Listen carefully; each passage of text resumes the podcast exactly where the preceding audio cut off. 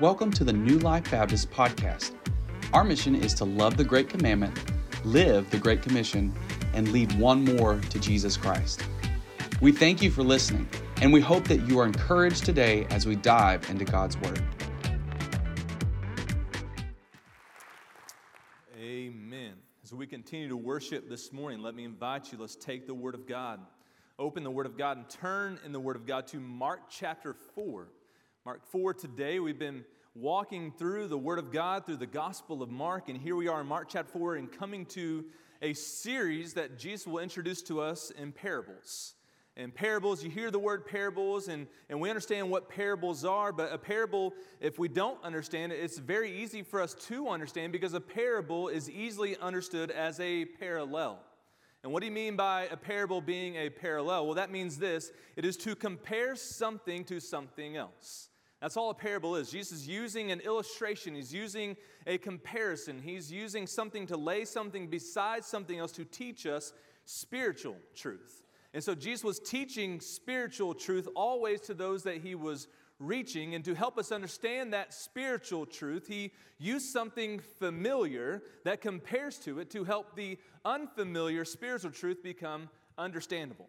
That is the purpose of his parables was to teach us spiritual truth by using something familiar so that the unfamiliar can become understandable. And in this specific set of parables that we're going to read in Mark chapter 4 today, Jesus, he's going to go to great lengths to describe the conditions of our heart. It's going after our hearts this morning because it's not about external obedience, it's not about behavior modification. It is truly the gospel is about soul transformation change on the inside out. And so, this is going to be a parable about a sower. It's going to be a parable about a seed, but more than it is about the sower and the seed, because those are good and those are right, this is a parable about the soil and how each of us have the responsibility to respond to the seed of the gospel. We have a responsibility to respond to the truth of the gospel, and we can see how we all have the opportunity to respond even here today. So, Mark chapter 4, let's stand for the reading of God's word, if you will, with me. We're going to start in verse 1. Read the first 13 verses, and then we're going to walk through a lot of text here today. It says, Again, again, he began to teach. And where did he teach? Beside the sea, in a very large crowd. The, the crowds had just only grown since the beginning of his ministry. And a very large crowd gathered about him so that what? He got into a boat and sat on it in the sea all right, sat in the boat on the sea, and the whole crowd was beside the sea on the land. And so they've gathered in such a way that he's had to retreat to kind of a, a different venue. I, I, need a place where everyone can hear, everyone can see, and he was teaching them what? Many things in parables. And in his teaching, he said to them, Listen, behold, a sower went out to sow. And he sowed and some seed, and as he sowed, some seed fell along the path, and the birds they came and devoured it. Other seed fell on the rocky ground where it did not have much soil. And immediately it sprang up, since it had no depth of soil. And when the sun rose, it was scorched, and since it had no root, it withered away. Other seed fell along thorns, and those thorns they grew up and choked it, and they yielded it no grain. And other seeds they fell into good soil, and it produced grain, growing up and increasing yielding 30 fold and 60 fold and 100 fold, kind of unheard of crops. And he said, He who has ears, let him hear. He who has ears, let him hear. And when he was alone, those around him with the twelve asked him about the parables, and he said to them, To you has been given the secret of the kingdom of God. But for those outside, everything is in parables. So why? So that they may indeed see but not perceive, and they may indeed hear, but not understand, lest they should turn and be forgiven. The parables were a judgment. A judgment on those who truly wanted to know, who truly wanted to seek and find, they would truly understand because they would turn, they would repent, they would believe. But for those who didn't want to hear, for those who didn't want to know, for those who did not seek, it would be a judgment that they would never know they would never understand. It would never make sense to them because they had no desire. And he said to them, Do you not understand this parable? How then will you understand all the parables? This is the word of God. Let's pray and ask God to make it known and plain and clear to us as we submit and surrender to his authority over us. Father, we come before you and thank you that Jesus, you have come all the way to us. You revealed your truth, your plan and purpose of salvation to us, and now we cling to, Lord, your promises that we can walk in a way that would please you. Father, I pray right now that you will, by your Spirit, use the Word of God to teach us how to do the will of God and to walk in the ways of God.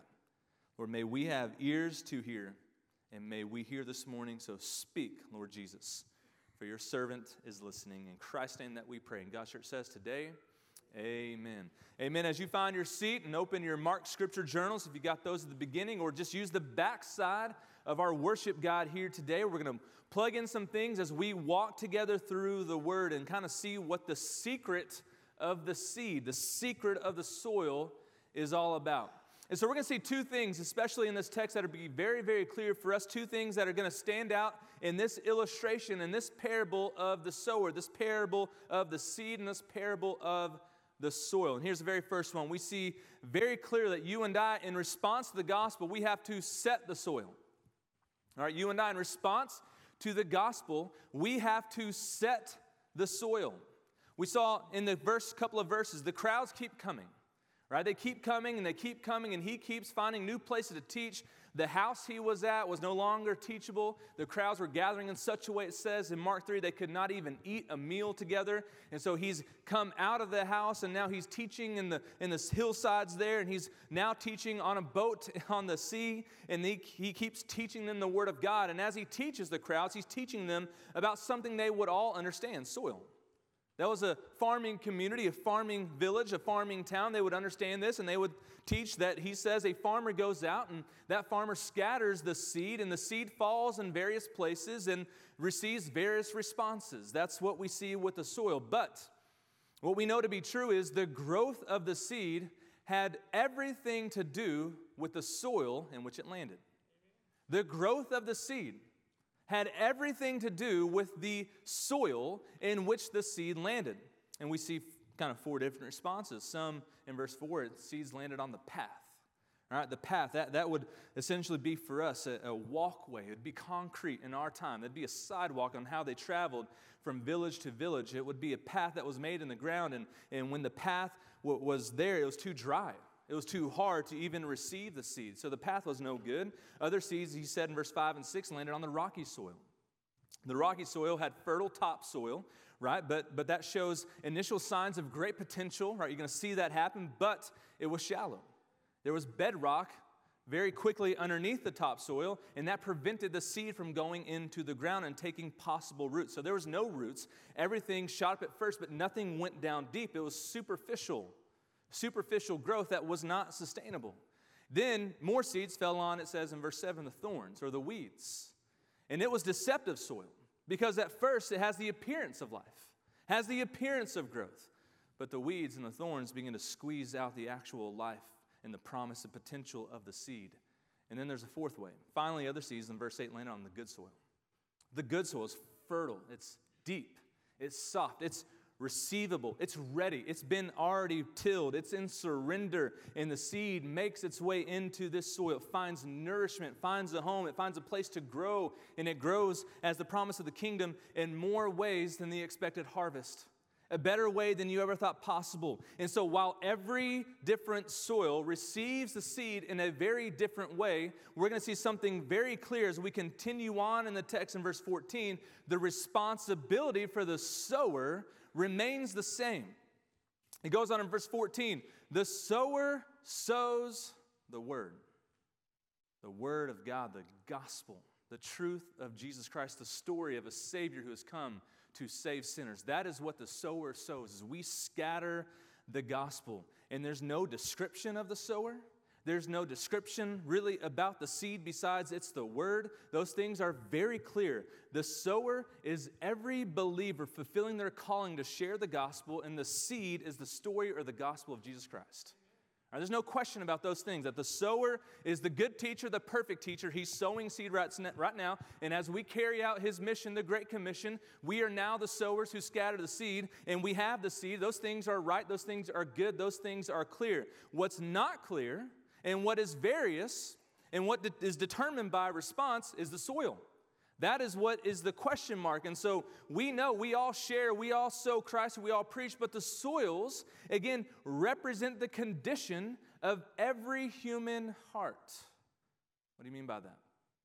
Well, Jesus goes on to explain this parable because he goes on in verse 15 and he says, Some people, they've hardened their heart. Some people have completely been unresponsive to the gospel. They have outright rejected Jesus. It says in verse 15, and these, these are the ones along the path where the word is sown, and when they hear, Satan immediately comes and takes the word that is sown in them.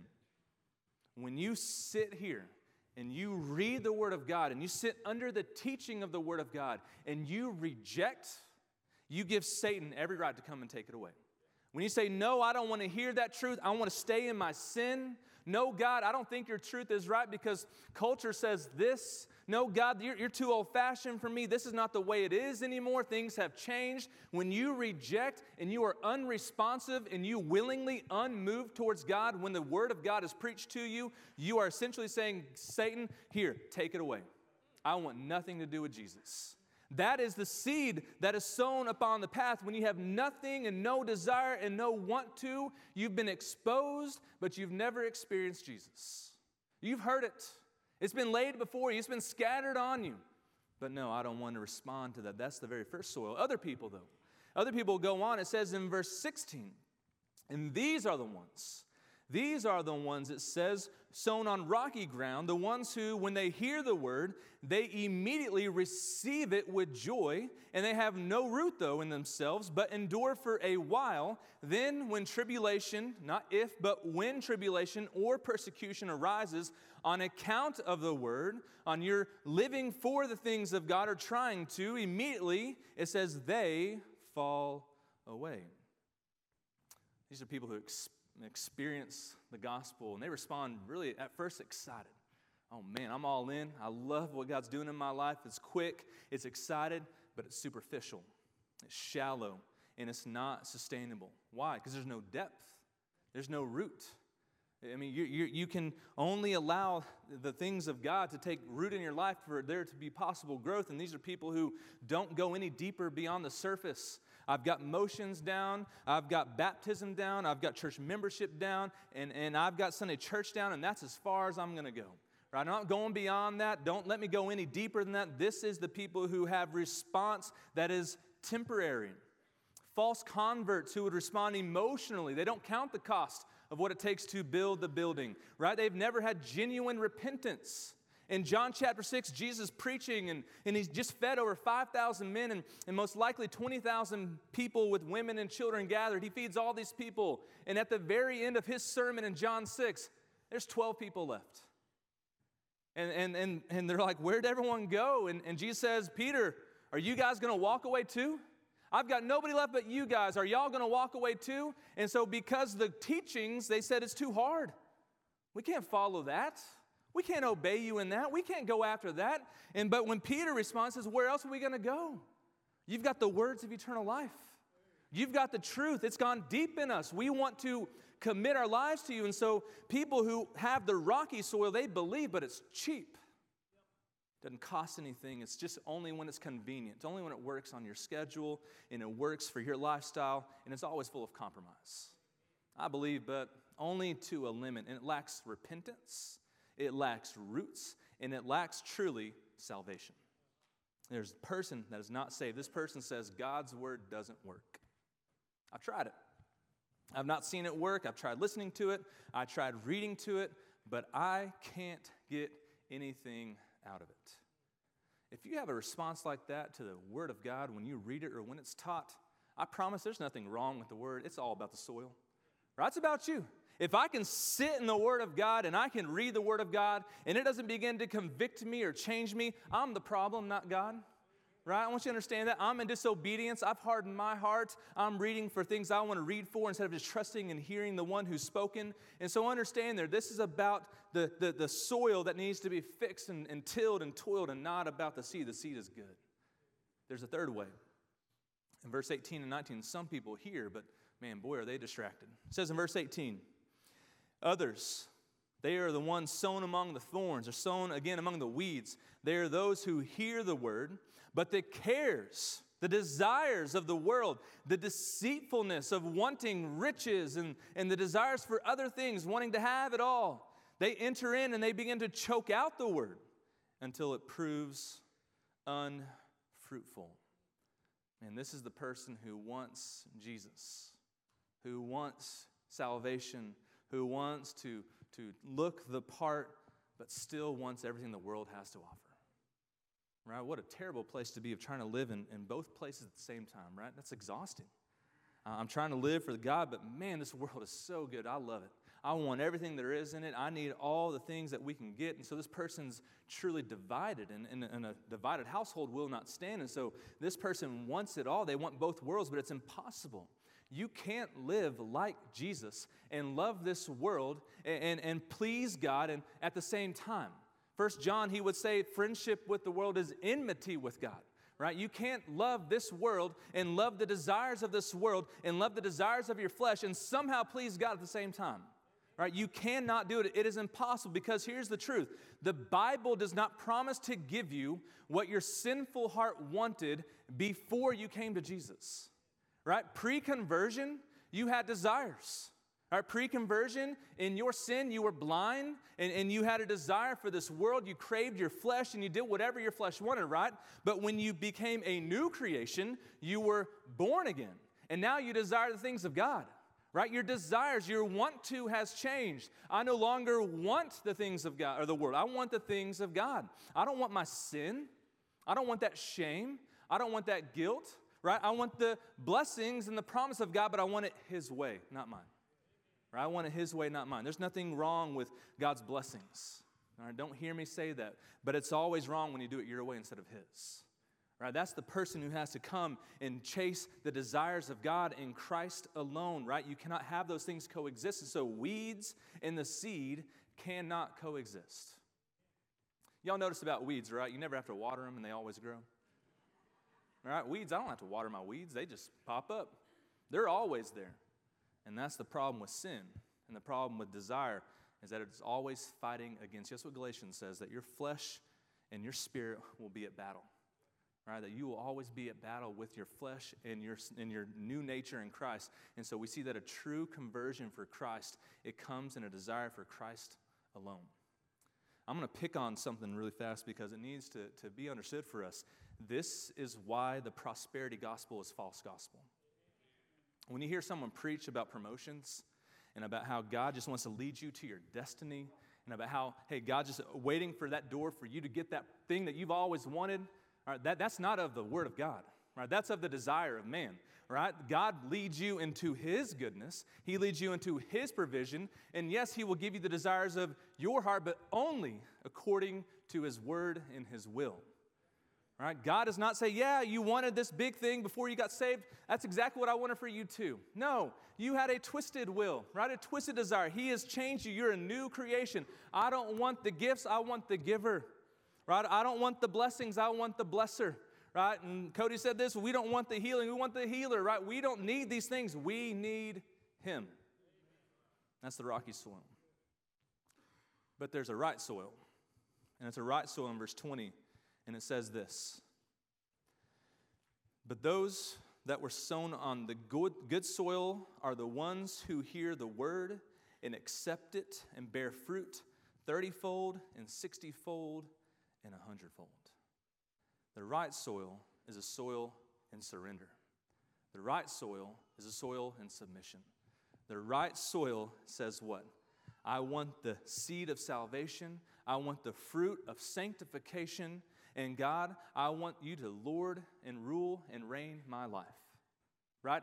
The whole field is yours, God. That's what the good soil says. The whole field is yours. Plant where you want to plant, plant whatever you want to plant, and plant it in my life so it goes down deep and takes root and takes over, right? This is not my field anymore, right? That's the good soil. When you have soil that, that is workable, when you have soil that is good, is fertile, that is soil where you can do something with, right? That is soil that works with you. And so often we want to work against the seed, we want to work against the work, but good soil, so it says, hey, you can have the whole thing. God, this is not my field anymore because I've been purchased at a cost. I've been purchased with a price. I've been purchased by the blood shed of Jesus Christ. I've been purchased by his body that was yours, so I'm all yours. And here's what I promise you here's what the Word of God promises. When you respond to the things of God, the work of God, the will of God, and the Word of God, you will patiently and surrender, persevere in his planting. The results of what God does in your life are supernatural. See that? It says it will be fruit 30 fold, 60 fold, 100 times over. I, I, I, would dare to say that anyone in this room, especially any farmers in this room, you've never had a 100 fold crop. Right? You've never seen, wow, I, I planted a seed and I've got a 100 times the profit that I, that I initially started with. That usually does not happen. But with the Word of God, when you are submitting to His work and His will, the results of what God can do are unlimited. God can use you in ways you never thought possible. God can bless you in ways that you never dreamed of. And God will take you, your testimony, His work in your life, and use you to do things that you could never even dream of.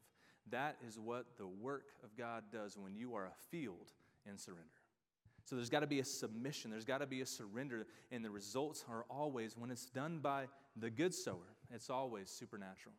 So here's two quick points of application here I want you to see as we think about this, because the question becomes this how am I responding today?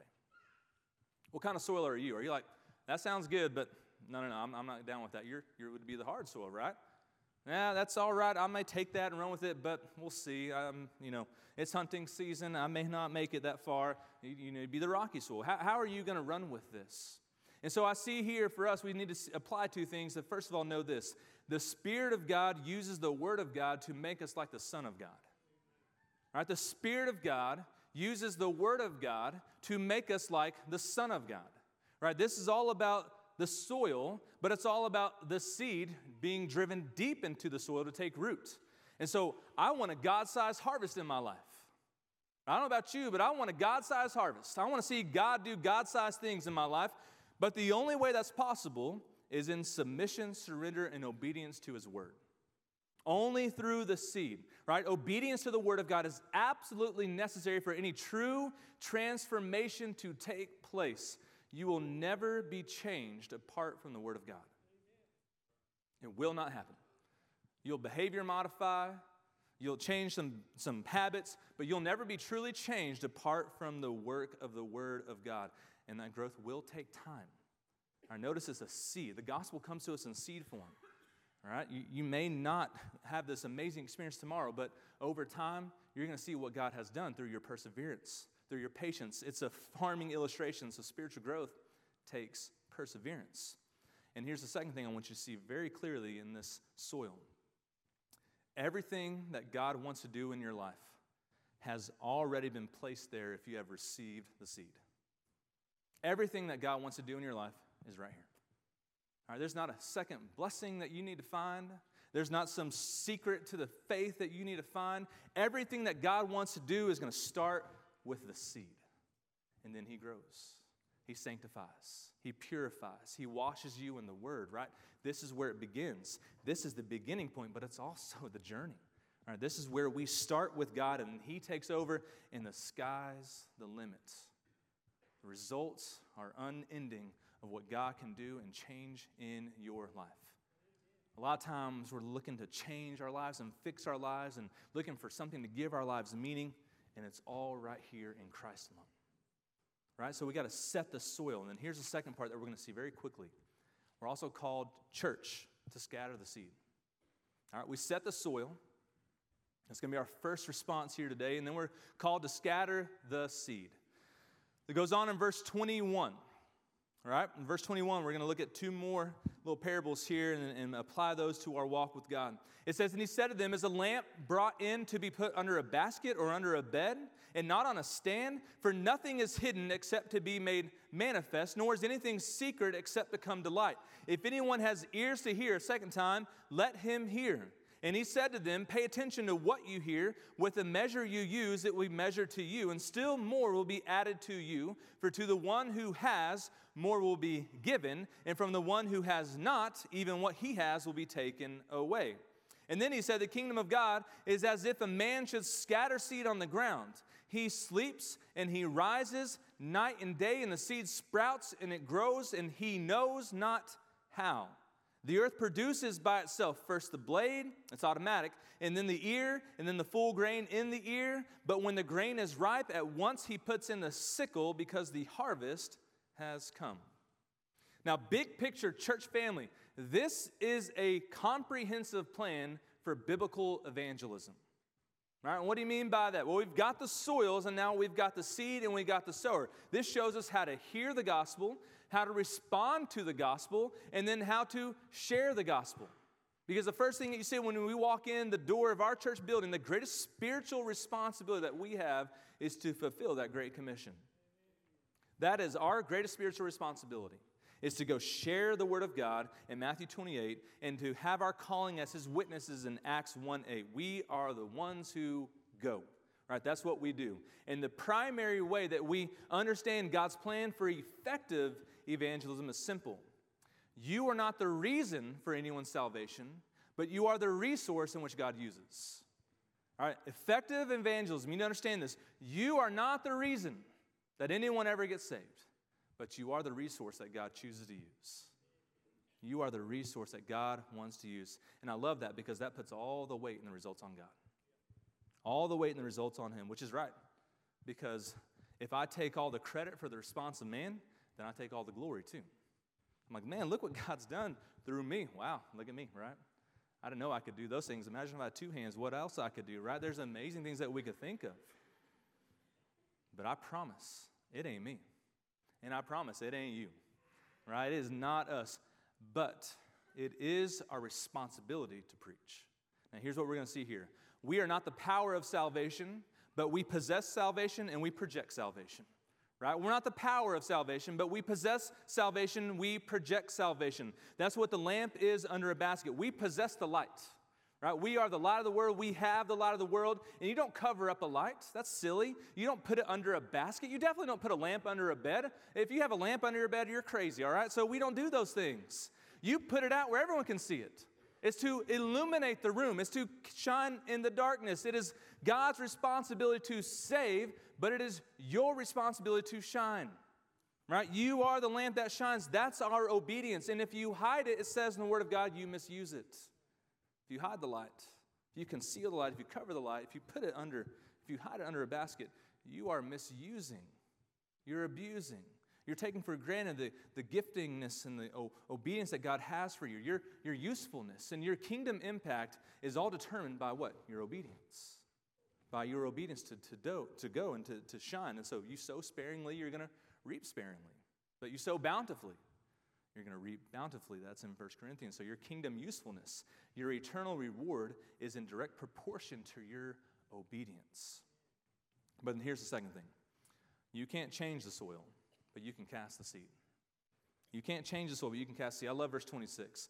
And he said, The kingdom of God, as if a man should scatter seed on the ground, he sleeps, he rises night and day the seed sprouts and grows, he knows not how. Isn't it amazing? You remember when you were a kid and you had that bean, right? That bean, that little Dixie cup.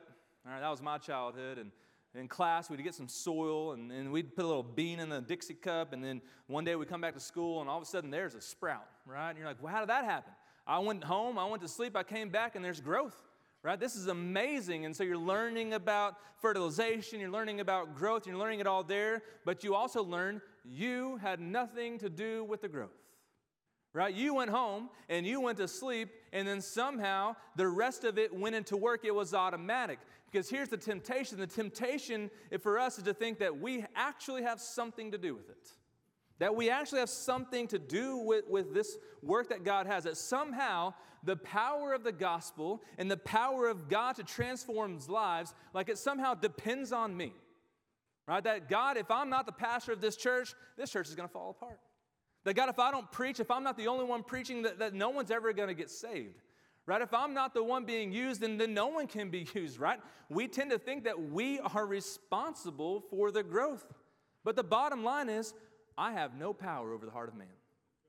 You have no power. When you evangelize and you witness, you have no power over the heart of man. The power for the seed to grow is not in man.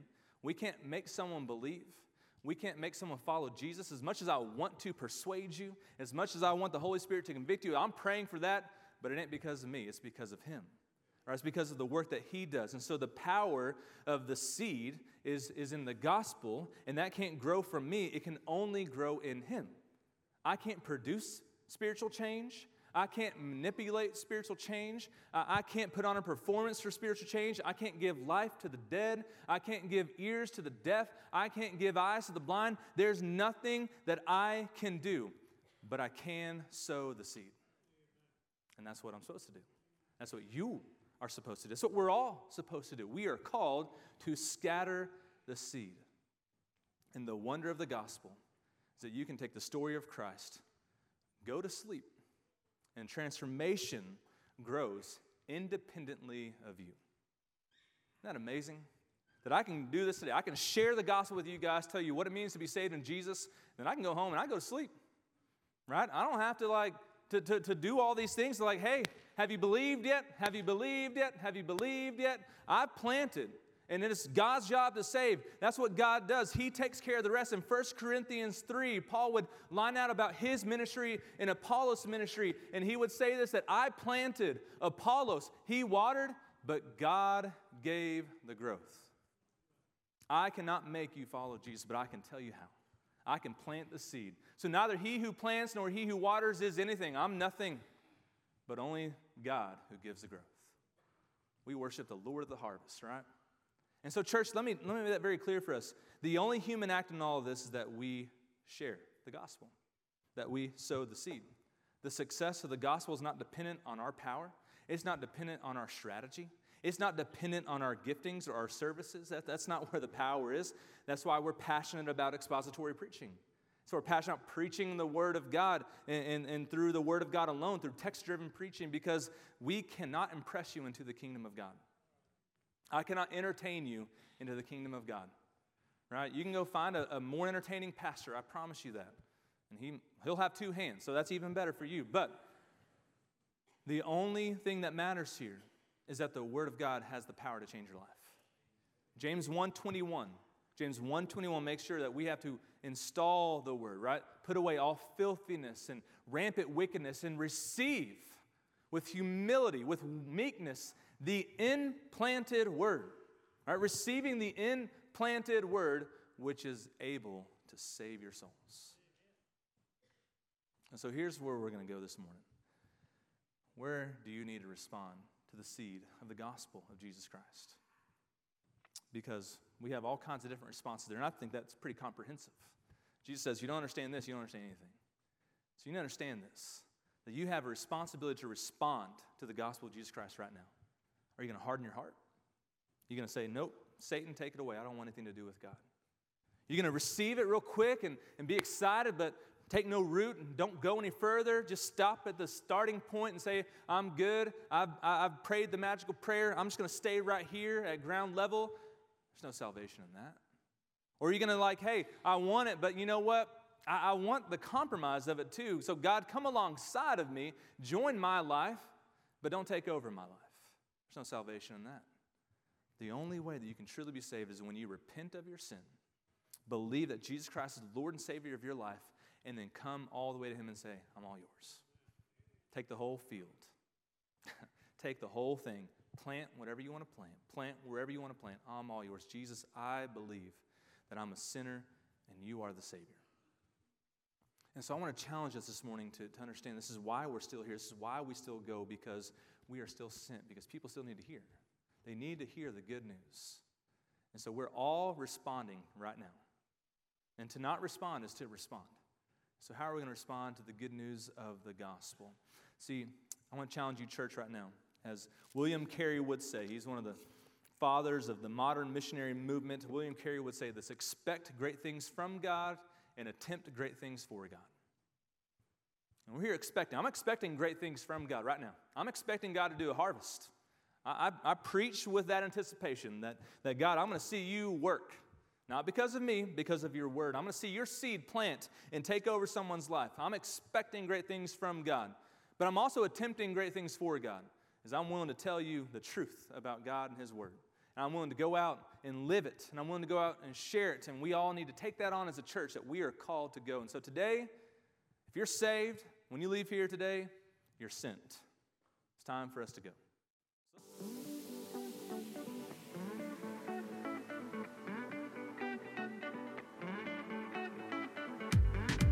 We thank you for listening. Be sure to click the subscribe button on this podcast so you don't miss out on any and all of our future content. We pray you were encouraged by the Word of God today. If you feel that the Lord is leading you to make a decision or have questions, you can reach us on Facebook, Instagram, or at our website at newlifebaptist.faith.